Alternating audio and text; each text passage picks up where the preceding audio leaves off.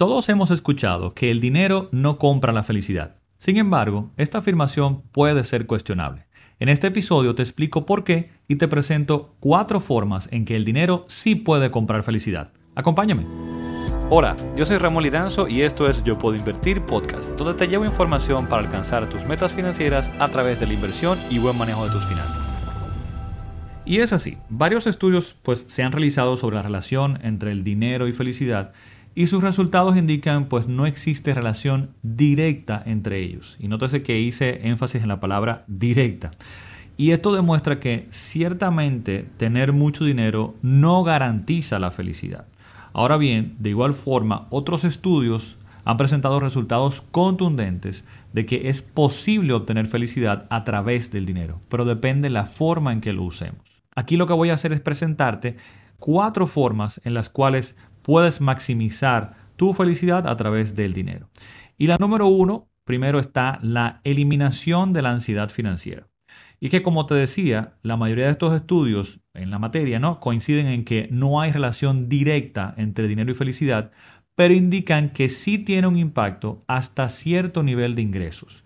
Por ejemplo, en un estudio en Estados Unidos se encontró relación cuando el ingreso estaba por debajo de los 75 mil dólares anuales. Y es que indiscutiblemente requerimos cierto nivel de ingreso para sentirnos al menos financieramente, digamos, seguros, ¿no? Y esto es tener suficiente dinero para poder lograr eliminar la ansiedad de poder cubrir nuestras necesidades básicas, es decir, de tener un techo seguro, de tener alimentación, de tener salud, etc.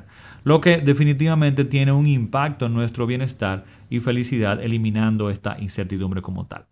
Y en ese sentido, es evidente que por debajo de cierto nivel de ingreso anual, cuando yo puedo estar luchando para poder mantenerme a flote, si yo gano 20 mil dólares y logro, logro ganar el doble, 40 mil dólares, esto va a tener definitivamente un gran impacto en mi bienestar, en mi calidad de vida.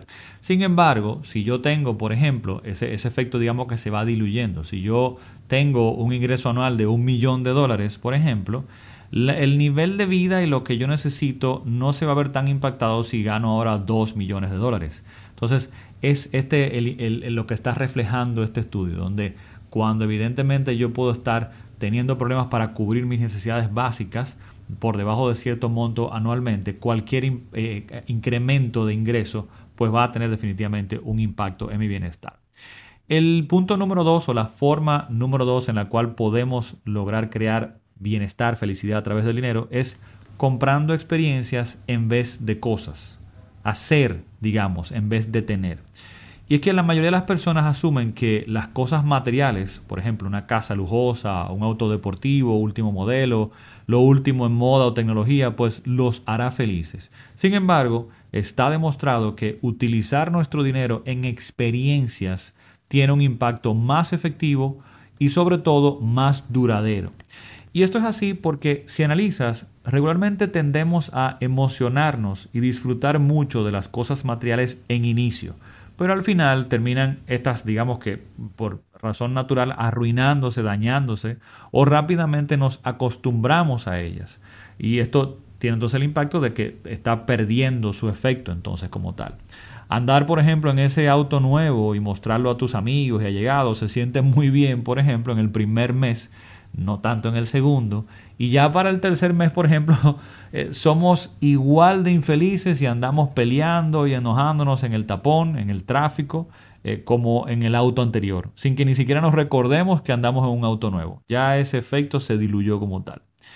Sin embargo, en el caso de las experiencias, como ir a un concierto, qué sé yo, salir a cenar, vacacionar, tomar clases de cocina, porque no tiene que ser algo tan, eh, digamos que regular o, común como lo, asociamos con esto de, viajar y ese tipo de cosas, sino quizás tomar clases de cocina, de algo que quieras aprender, tomar clases de, baile, tomar clases de aprender un nuevo instrumento, tienden a ser también bastante satisfactorias, pero perdurando más su efecto por más tiempo. Y esto se explica en, varias, eh, por varias razones. La primera es, por ejemplo, si, si cambias tu forma de ser, si tienes una experiencia que ahora te, te agrega un talento o una capacidad nueva de, poder eh, bailar, de tocar un instrumento, de aprender a cocinar, tu vida ha cambiado en ese sentido con esto. Pero también por otro lado, si te das cuenta, hay tres cosas puntuales que se dan en la experiencia. Y una es que su efecto crece en el tiempo. A medida que pasa el tiempo, los simples recuerdos de la experiencia evolucionan logrando disfrutarse hasta los inconvenientes vividos durante la misma, por ejemplo. Es decir, que quizá te fuiste de viaje y ese horrible hotel donde tuviste que quedarte porque se dañó el carro a mitad de la carretera y hubo que quedarse en un motelito de mala muerte donde estaba todo horrible, bueno, pues el día de hoy probablemente esa sea una anécdota jocosa. Así que puedes ver cómo hasta se exponencia esa eh, pues vivencia, esa experiencia. Por otro lado, no pueden compararse socialmente. Las experiencias son individuales. A diferencia de las cosas materiales, las experiencias son personales e íntimas. No puedes comparar qué tanto disfrutaste, por ejemplo, en ese concierto con otra persona. A diferencia de poder comparar tu casa, tu carro, el celular. Y, con esto entonces logras eliminar el efecto negativo que esto puede tener, esto de estar comparando las experiencias, porque es algo muy eh, que valoras tú, muy personal, ¿no? Y finalmente, las experiencias también nos ayudan a crear relaciones y los seres humanos somos entes sociales. Las relaciones con familiares y amigos pues son vitales para nuestro bienestar. Y en ese sentido, las experiencias nos ayudan a crear vínculos más fuertes, incrementando ese efecto positivo. Ahora bien, tienes que tener pendiente algo, es que para que las experiencias logren tener un impacto beneficioso, debemos realizar aquellas que realmente disfrutemos nosotros, que nos den valor eh, a nosotros, ¿no? No las que de repente la sociedad valora. Si al final odias los conciertos, por ejemplo, pero te estás forzando a ir a un concierto porque todo el mundo va a estar ahí, pues este definitivamente no será un buen uso de tu dinero. Siguiendo con nuestras formas de lograr eh, un efecto positivo o de felicidad y bienestar con el dinero, está dar a otros. Y es que lograr éxito financiero y tener más dinero incrementa tu posibilidad de ayudar a otros y de lograr mayor impacto. Y básicamente estudios demuestran también que dar a otros es una de las cosas que más nos hace felices. Compartir lo que tenemos con aquellos que necesitan puede tener un gran impacto en sus vidas y ser testigo de este impacto que estamos teniendo, pues va a ser una forma también de llenarnos de felicidad. Ayudar a otros no es eh, simplemente o necesariamente a través de dinero y donaciones, fundaciones y causas. También puedes ayudar a un amigo, a un familiar, a un colega, simplemente con tu compañía muchas veces, con tu tiempo, qué sé yo, ayudándolo a mudarse, por ejemplo, no sé. Y el punto es que la estabilidad financiera te permite mayor libertad para decidir qué hacer con tu tiempo liberando tu tiempo. Y este es el punto o la forma número cuatro en la cual el dinero puede también ayudarnos a crear felicidad y es liberando nuestro tiempo. Una de las formas más sencillas y menos consideradas es esta para poder obtener eh, pues bienestar y felicidad a través del dinero, liberar nuestro tiempo. Muchos buscan constantemente cómo ahorrar algunos pesos, por ejemplo, haciéndolo todo ellos, ellos mismos, haciendo todos los arreglos en la casa, eh, por decir algo, ¿no? Sin embargo, está demostrado que la libertad de disponer de nuestro tiempo es una de las cosas que más valoramos y eleva nuestra sensación de felicidad. Al final, el tiempo es el recurso finito que nos iguala a todos. Con dinero es posible liberarlo, delegar las tareas que no nos gustan para dedicarnos a las cosas que realmente valoramos y disfrutamos.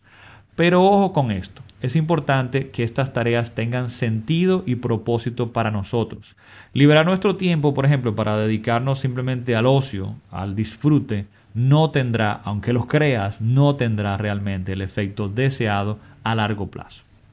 En conclusión, es importante que sepas que no debes buscar la felicidad en el dinero per se, pues no la vas a encontrar utilízalo como lo que es, una herramienta para lograr objetivos más altos alineados con tus valores. Usa el dinero como una forma de lograr estabilidad y seguridad necesaria para arriesgarte a lograr cosas en tu vida, para iniciar proyectos, para lograr un cambio o seguir tus pasiones. Y bien, con eso llegamos al final de este episodio, recordándote que ya tenemos 60 episodios en nuestro podcast y te invito a conocerlos, a revisar hacia atrás y esto lo puedes hacer en cualquiera que sea tu plataforma de podcast favorita, como puede ser Google Podcasts, iTunes, Apple Podcasts, Spotify, Stitcher, etcétera, etcétera. O bien visitando nuestra página yo puedo. Será entonces hasta el próximo episodio. Bye bye.